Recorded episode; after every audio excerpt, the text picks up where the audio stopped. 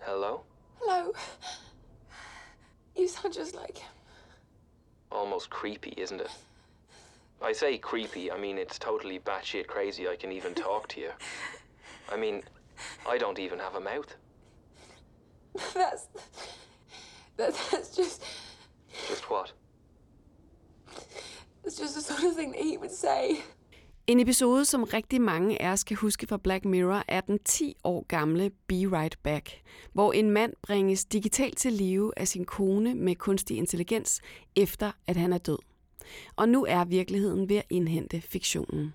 AI products are popping up all over the place. So it was probably inevitable that someone would use AI to test the boundaries of life itself. I don't know, until someone comes down and tells me that there's an afterlife, I just have a hard time believing it. So this AI is the closest thing I'm going to get to being able to talk to him again. Intimiteten er den nye frontlinje inden for kunstig intelligens. AI bruges til at komme tættere på end nogensinde. Tale til vores følelser, vores menneskelige empati og behov for at indgå i en værdifuld relation. Og hvornår har vi mere behov for at blive hørt og dykke ned i vores følelser, end når vi mister en, vi har kær? As I'm getting older, I've been thinking a lot about mortality, but I didn't imagine immortality to appear in the form of a machine. To what extent can the AI replicate the intimate experiences of a human confidant? What is lost, and what might be supercharged? Markedet for digitalt efterliv boomer. Hereafter AI, Storyfile og You Only Virtual er blandt de virksomheder, som lader dig forlænge relationen med dine kære efter at de er døde. De tilbyder at skabe en virtuel version af en person, en conversational AI i form af tekst, lyd eller video, som er trænet af afdøde selv eller på den afdødes data efter de er døde, og som de efterladte så kan tale med. Men hvordan ændrer soveprocessen sig, når de afdøde lever videre digitalt? De positive ting, jeg kan se ved det, er, at man har muligheden for at få taget det sidste farvel, hvis man ikke havde det, mens vedkommende levede. Lisbeth Klastrup er lektor i digital kultur og sociale medier ved ITU. Hun har desuden forsket i, hvordan død designes i multiplayerspil, og hvordan folk forholder sig til død på sociale medier. De mere negative aspekter er jo selvfølgelig, hvis øh, der kommer kommersielle interesser i det, så der er nogen, der har interesse i, at vi bliver ved med at have en relation til afdøde, selvom vi måske ikke behøver at have det. Og det kan øh, i værste fald være, at, at det også kan være med til at forlænge en soveproces øh, over i der, hvor det faktisk bliver en, en slags sovlidelse, som man ikke kun skal behandle gennem digitale medier. I denne episode skal vi tale om, hvordan kunstig intelligens kan bruges i forbindelse med sorg. Kan den risikere at holde os fast i sorgen ved at tilbyde en kunstig nærhed? Og hvilke overvejelser skal man gøre sig i forhold til de afdødes ønsker? Det er måske ikke alle, der ønsker at genopstå som digital kopi. Jeg hedder Marie Høst, og du lytter til Blinde Vinkler.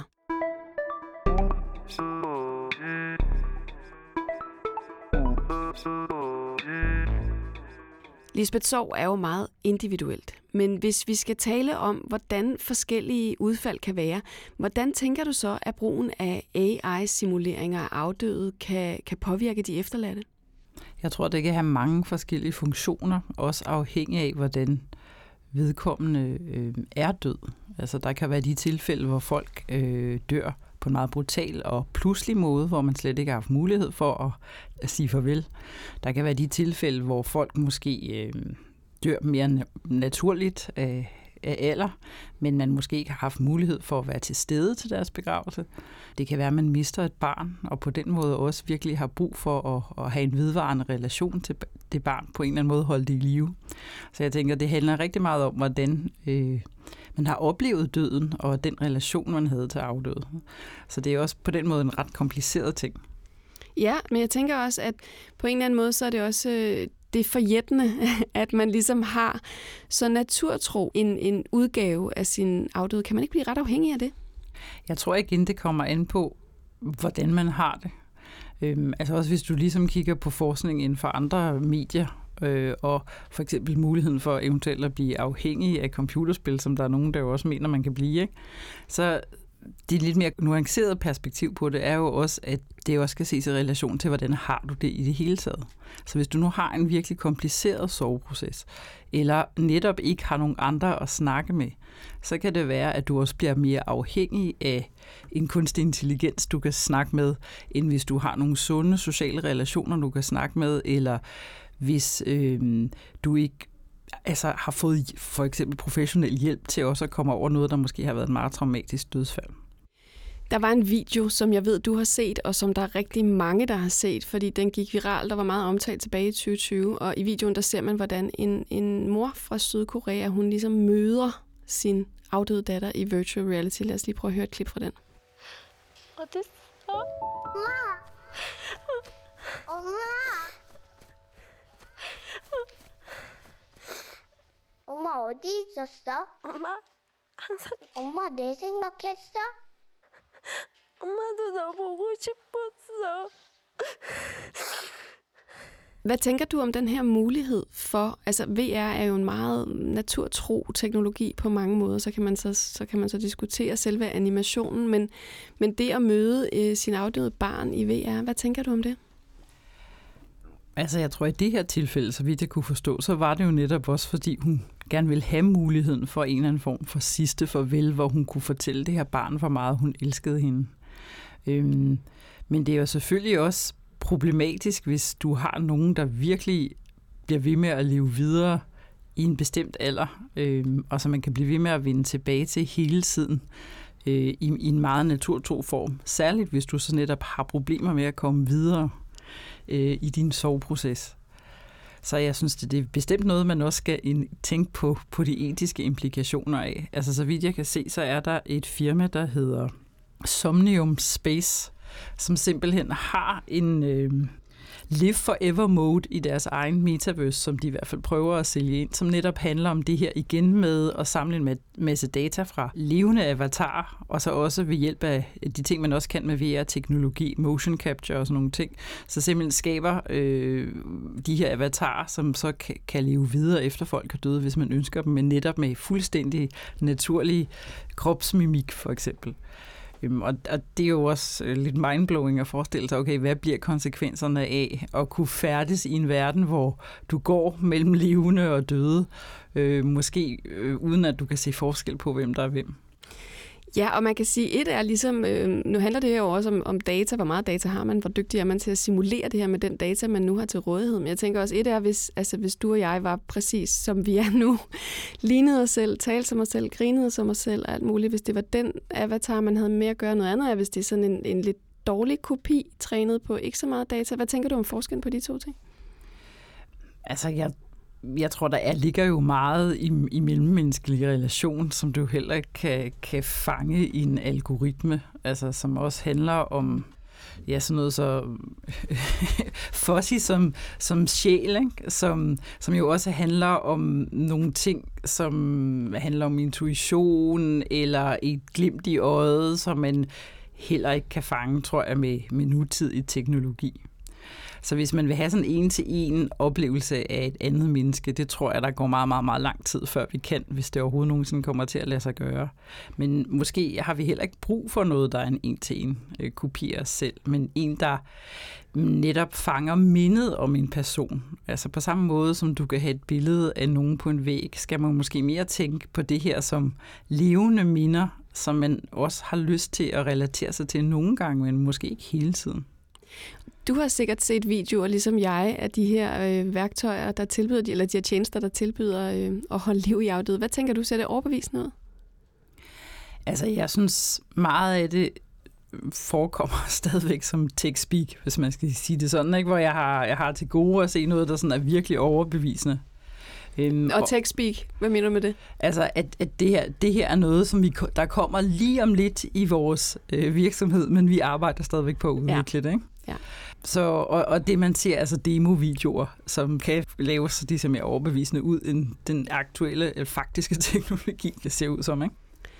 Øhm, men, men der er jo nogle interessante ting med conversational AI, altså AI-systemer, der kan trænes til at have fuldstændig samme sprogmønstre som de folk, du har kendt, ikke? og hvor det så på den måde bliver rigtig overbevisende. Og der har vi jo nogle, nogle virkelig stærke systemer lige nu. Ikke?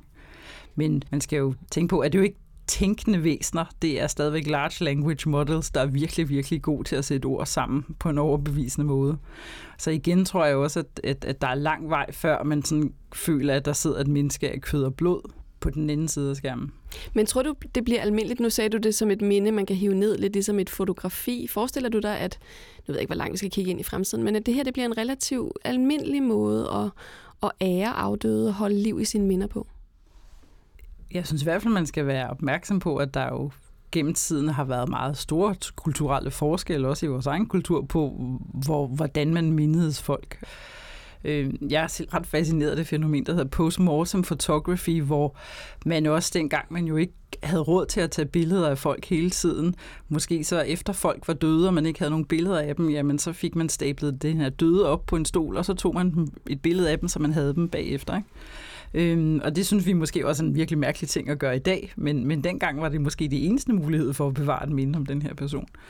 Det er virkelig svært at spå om, Altså, for jeg tror da selvfølgelig vil folk bruge nye teknologier på måder, der for os virker netop unaturlige i dag, men måske er føles meget naturlige om 10 eller 20 eller 50 år. Og jeg synes måske ikke, det er så problematisk, at man bruger AI til det her. Jeg tror, det, det vigtige er, at man netop er med til at sikre på en etisk måde, at det øh, bliver en positiv del af en sorgproces, og det bliver en god måde at mindes folk på og at det sker på en måde, hvor der ikke er nogen firma med kommersielle interesser, der øh, også overskrider nogle etiske grænser for simpelthen at få folk til at blive ved med at betale for at, at kunne se en afdød. Ja, fordi jeg har set eksempler på, igen, TechSpeak kalder du det. Det her det er demoer stadigvæk mange, i mange tilfælde, men sådan, så ringer den afdøde lige til dig, og så ligger der lige en besked, og så pusher de et billede, et nyt billede måske, som du aldrig har set før. Altså, hvad tænker du med den form for interaktion? Altså, jeg, der tænker jeg i hvert fald også, at vi skal have nogle klare retningslinjer for, hvad der er acceptabelt, og hvad der ikke er acceptabelt. Fordi at det netop også kan være med til at fastholde folk øh, i en relation, netop hvis du hælder masser af tid og data ind i også at træne en bestemt bot til at være ligesom en afdød person. Og så det her firma, øh, som så har den her bot, siger, når man okay, nu skal du altså betale premium, øh, eller gå til premium-abonnentet for at blive ved med at gøre det her. Ikke? Så har vi jo noget, der er virkelig dybt problematisk, som jeg tænker også kræver lovgivning udefra. Men, men er der egentlig nogen, findes der nogen forskning på det her område, hvordan øh, altså det påvirker os, effektiviteten, kan man sige, i forhold til, til hvis det er sovbearbejdning, vi taler om, hvordan AI kan bruges til det?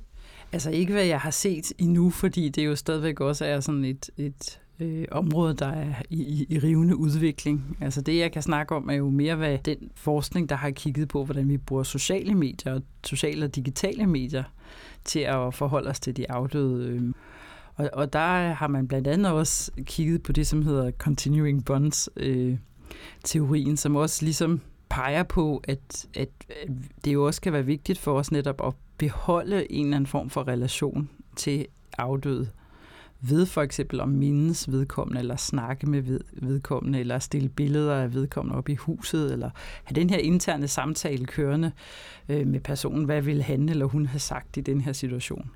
Det, og at det også kan være en del af en sund soveproces øh, at gøre det, for det også kan være en måde også at komme videre på.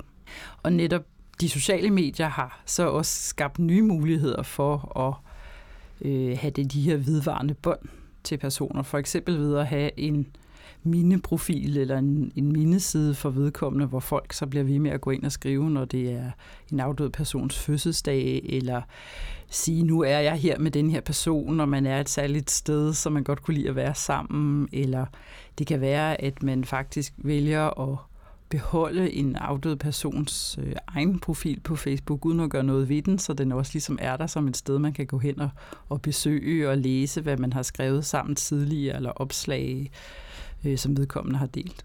Og det er måske ikke så langt fra det, som kommer til at ske, selvom det så bliver en endnu mere, kan man sige, levende udgave Og så kommer den kunstige intelligens så ind over nu her, i hvert fald i et eksempel, jeg har læst om, hvor en af de her stifter af, af Storyfile øh, brugte det i forbindelse med sin mors begravelse. En, øh, hun var en 87-årig kvinde. Hun, til hendes begravelse, der kunne hun ligesom tale til de, til de sørgende, der var til stede. Det vil sige, hun var faktisk selv til stede. Man kunne stille hendes spørgsmål, hun kunne svare. How did becoming a grandparent change you? It brought immense joy into my life. What was your hometown like? It's so small compared to the bustling place of England. Hvad, hvad, hvad tænker du om, om det? Det er jo virkelig et interessant eksempel. Altså, jeg synes også, det der er mest tankevækkende ved det, er jo også, tror jeg, at han, ham CEO'en, hvis, hvis familiemedlem det var, også siger, at vi fandt jo også ud af nogle nye ting om hende, fordi hun netop også talte om nogle ting i sin barndom og ungdom, som hun ikke havde talt så meget om før, og, og som også derfor var med til ligesom at, at skabe en, en bedre forståelse af, hvem hun var som menneske. Og det er jo måske netop en positiv ting. Øhm, lidt på samme måde, som der er måske nogle ting, som du egentlig har, har lyst til at fortælle din familie, mens du lever, men som det er okay, de får at vide, når du er død. Øh, så er det jo netop lige præcis ved den lejlighed, der er absolut sidste chance for at fortælle de her ting, måske. Ikke? Det vil være noget af en overraskelse ja. med en AI, der fortæller en eller anden droppe ja. en stor familiehemmelighed til begravelsen. Ja, der, der, der er potentiale for en masse gode Hollywood-film, der ja, jeg også der. tænker. Ikke? Øhm, men, så, så det kan jo godt være en positiv ting.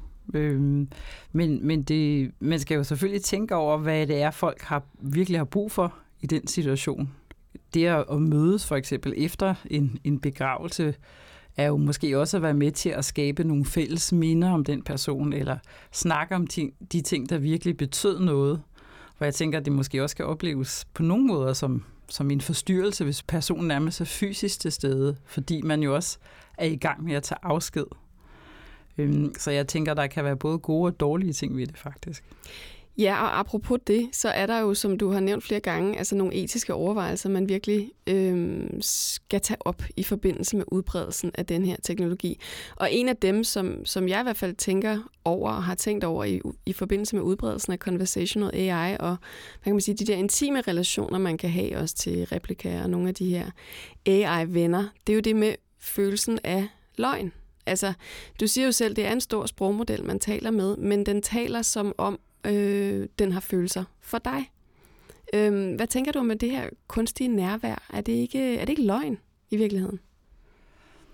Altså, jeg, jeg, jeg tror ikke, jeg vil bruge ordet løgn, men i hvert fald ordet simuleret. Altså, fordi det jo netop ikke er den person. Øhm, og vi ved jo også godt fra, fra, fra de observationer, folk har gjort, at øhm, for eksempel chat GPT jo ikke er bange for at lyve, fordi den ikke ved, hvad der er sandhed og hvad der af løgn. Eller sådan, ikke? Jeg har oplevet kollegaer, som den konsekvent lyver døde, fordi at den blander forskellige data sammen. Altså apropos, selvom folk selvfølgelig trives i bedste velgående og lige skal tjekke sig selv og sådan noget, så bliver man ved med at være død i den der biografi, de laver en. Ikke? Så der er jo også nogle problemer, hvis en en simula- simulation af et familiemedlem lige pludselig begynder at sige nogle ting, øh, og det kan jo være om følelsesmæssige relationer til andre, som vedkommende aldrig nogensinde ville have sagt eller have tænkt, men nu virker modellen bare på den måde, at det kommer den til at gøre.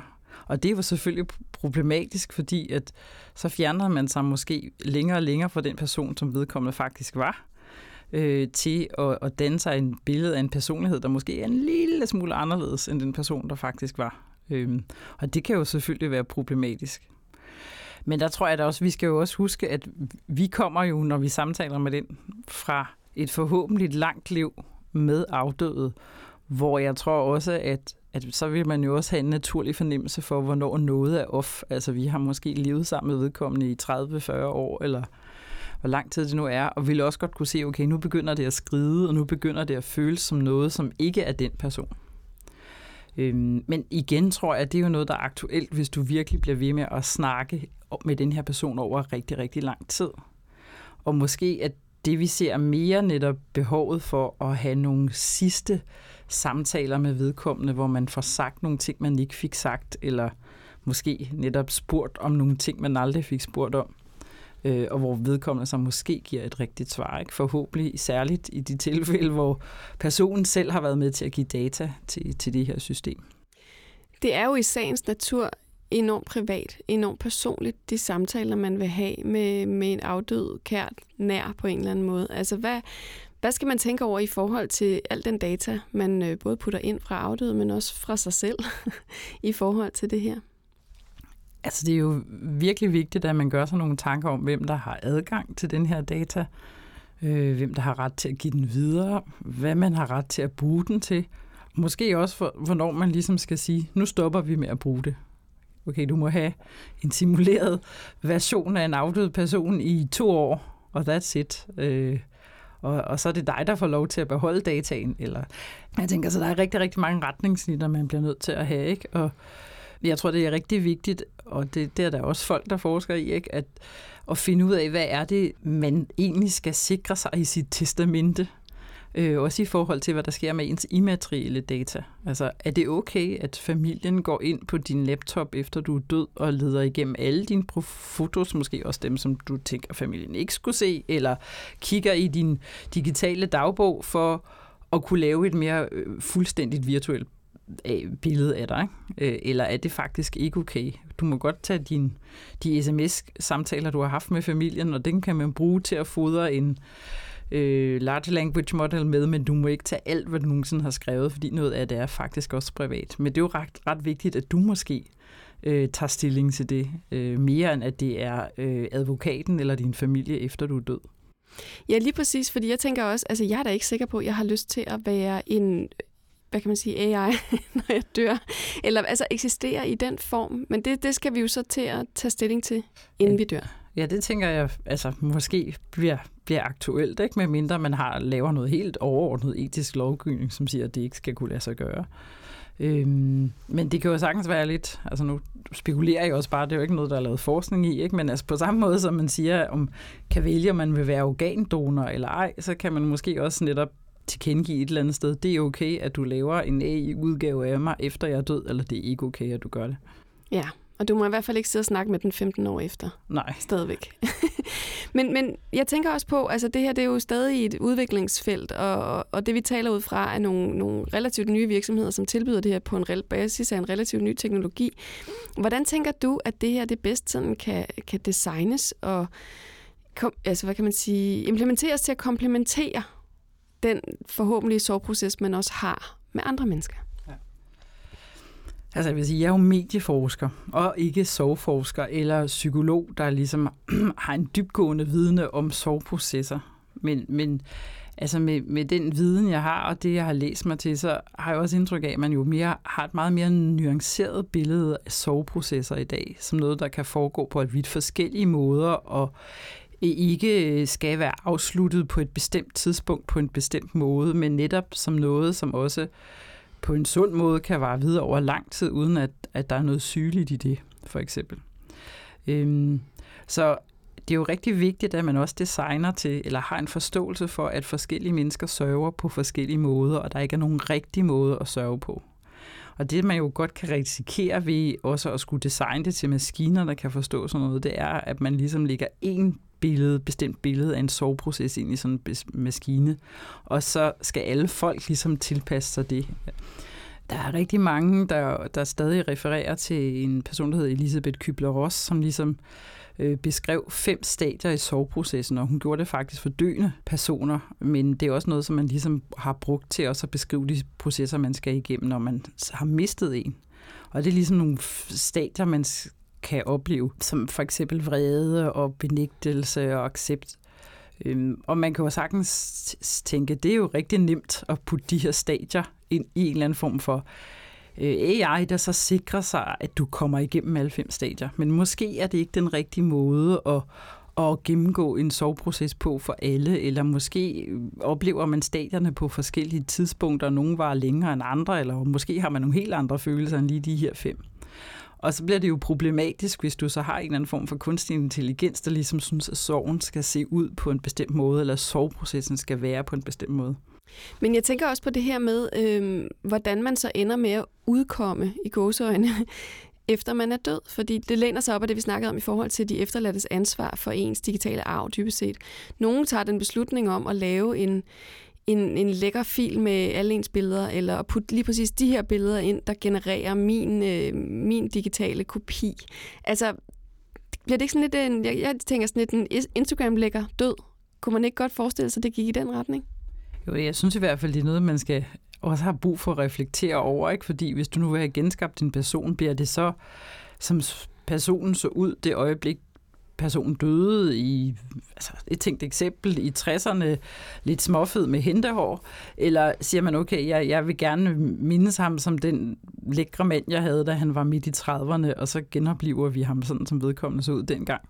Det er jo også rigtig interessant, altså om, om man så også har ret til ligesom at sige, så det er et meget bestemt billede af personen, man fastholder, eller man tager alt det gode data, hvis man kan sige det sådan, og den mere tvivlsomme data, hvor vedkommende måske talt rigtig grimt til andre mennesker, eller sådan noget, undlader man ligesom at fodre maskinerne med. Ikke? Så det er igen også, hvad er det for et billede af, af personen, man kommer til at skabe, og hvad er det for nogle nuancer i personligheden, der måske så også går tabt in translation, eller fordi man tager et meget bestemt sæt af data øh, og udlader nogen, ikke, når man genskaber vedkommende.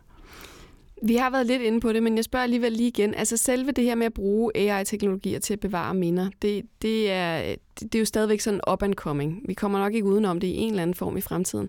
Men, men hvilke potentielle fremtidige udviklinger, altså hvordan, hvis man skal tænke videre over det her, hvordan kan det så blive endnu vildere? Altså hvor, hvor, hvor kan vi risikere at gå hen med det her?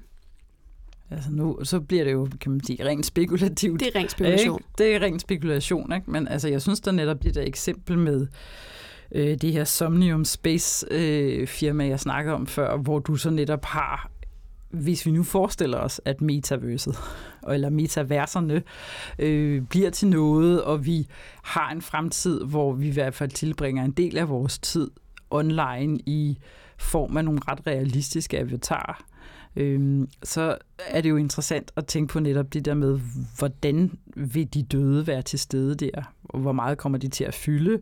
Øh, hvor, hvordan skal vi være sammen med dem? Hvordan skal vi leve med dem? Øhm, men du har jo også kulturer, hvor det, at, at forfædrene er til stede, øh, og er en del af hverdagslivet, jo faktisk også er en del af kulturen på en anden måde, end vi er vant til i den, i den vest, vestlige verden, for eksempel. Så der kan jo også være gode måder at leve sammen med de døde på, og det er så måske noget af det, vi skal finde ud af eller vi, vi simpelthen finder ud af, at vi vil ikke have dem. vi vil ikke have dem på kontoret. eller vi vil ikke have dem med til aftensmaden, men der er måske nogle bestemte verdener, hvor vi godt kan gå ind og møde dem en gang imellem. Så jeg kunne godt forestille mig, og igen ren spekulation, ikke, at, at der vil være nogle særlige rum eller nogle særlige universer, hvor man så ligesom går ind og er sammen med folk øh, i en kortere eller længere periode. Ikke? Og så har vi forhåbentlig noget lovgivning, som så også ligesom er med til at sikre, at det ikke bliver på en, en måde, som ikke er sund for os på, i et langt løb. Lisbeth, kunne du selv forestille dig enten at, at leve videre digitalt og give tilladelse til, at, at, at dine, øh, dem du efterlader vil, øh, vil kunne lave en digital kopi af dig, eller selv at have digitale kopier af, af dem, af de afdøde, der måtte komme i dit liv? Det tror jeg faktisk ikke. Altså, øh, jeg tror, altså, jeg vil gerne have minder om folk i form af, af videoklip, øh, eller nemt at kunne tilgå, tilgå samtaler, vi har haft, som har været særligt betydningsfulde i digital form. Men jeg tror ikke, øh, jeg har behovet lige nu for, at, at jeg skulle kunne møde øh, de mennesker, der har været markere i en, øh, i en AI-format. Men igen, øh, man kan jo aldrig spå om fremtiden. Jeg håber jo selvfølgelig ikke, at det sker for mig eller nogen som helst andre, at man møder, altså mister nogen på en meget brutal måde. Men hvis jeg nu gør det, så kan det jo godt være, at behovet opstår.